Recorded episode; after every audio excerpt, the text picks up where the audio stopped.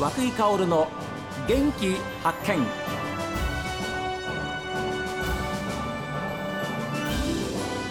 おはようございます。和久井薫です。和久井薫の元気発見。一日の始まりは私が発見した北海道の元気な人と出会っていただきます。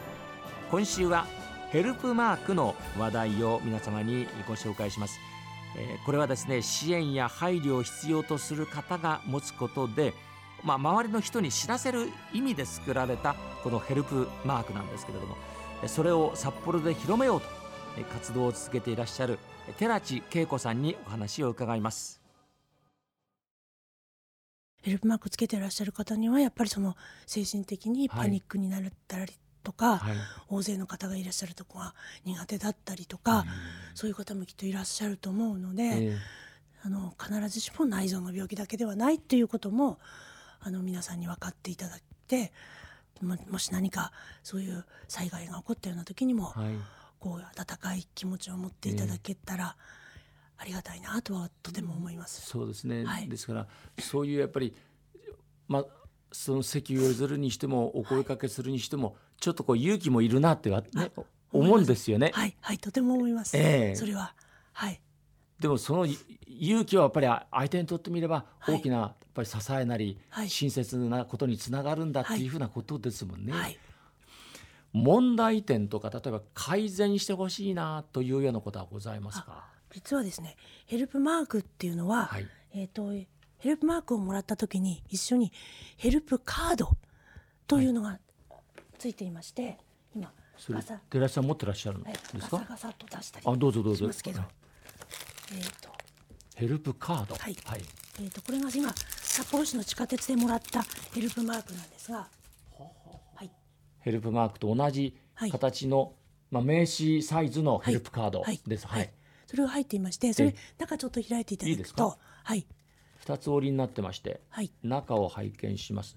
あ。お名前生年月日住所、はい、緊急連絡先血液型お名前電話番号、はい。えー、障害の種類障害のお名前、はい、症状かかりつけの病院、えー、病院名あるいはかかりつけの先生、はい。えー、担当の先生の書く欄がありますね、はい。えそうですね。ですから、えっと、もちろん皆さん全員っていうわけではないんですけれどもこのヘルプカードにあの本当にもし自分が緊急に倒れてしまった時に、はい。はい、それをあの見た方が例えばかかりつけの病院ですとか、家族ですとかじゃあ実際例えば転換とかで倒れた方にはどんな応急処置をすればいいのかとか、そういうことを書いているカードっていうのがありまして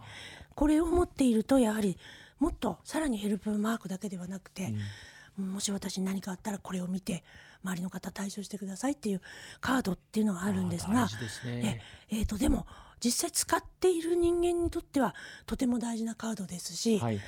マークと一緒に必ず持っているものなんですが、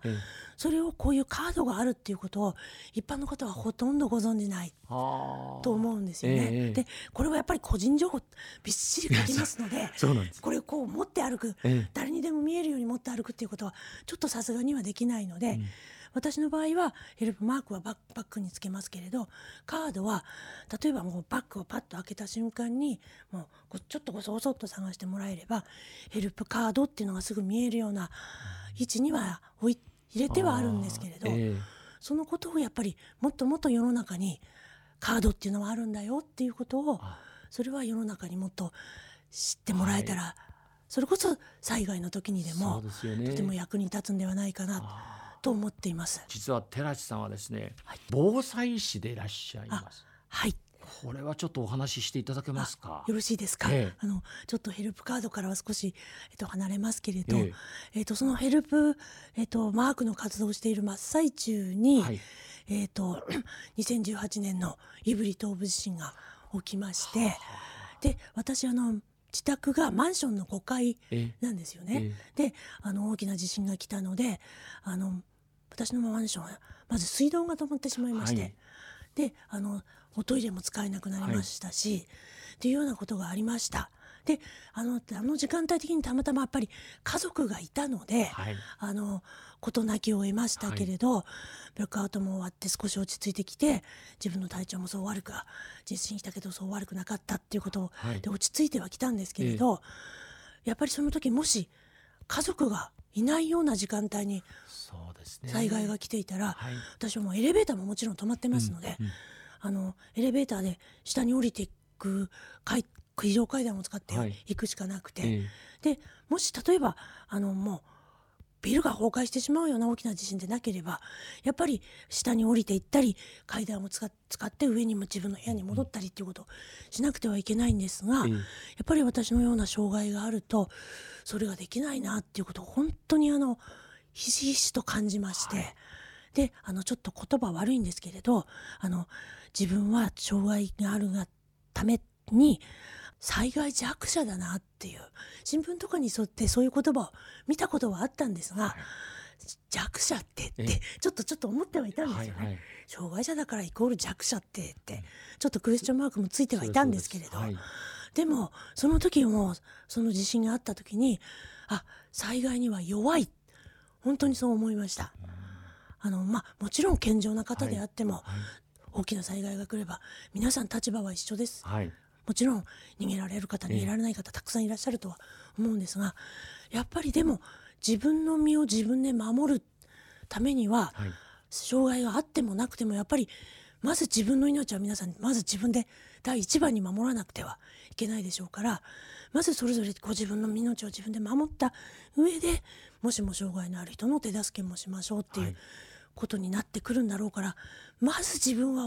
自分で自分を守らなきゃうんと思って、えで何ができるかなと思ってまず防災士というあものもあるんだなと。その時初めて知りましてええ。でちょっと勉強して資格を取るには取ったんですが。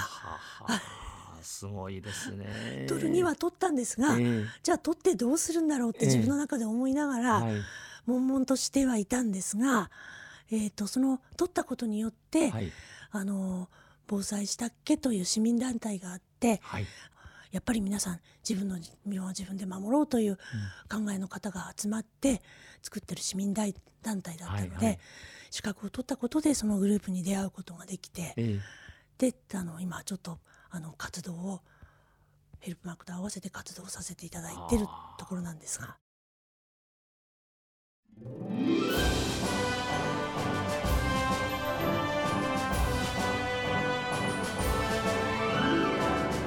ヘルプマークを受けるときはですね特にあの障害者手帳とかあの、まあ、診断書のようなそういったものは必要ないんですね。ですから自分に何かこう異常が生じた時なんかも救急隊員の方なんかに自分のことを知ってもらえるそういった安心感にもつながるわけですから、えもっともっと周知してもらえたらいいなというふうに思います。さあ皆さんからのメールはこちらです。元気アットマーク STV.jp genki アットマーク STV.jp ファックスは011-202-7290おはがきの方は郵便番号060-8705 STB ラジオ和久井薫の元気発見までです。この後は北海道ライブ朝耳です。今日も一日健やかにお過ごしください。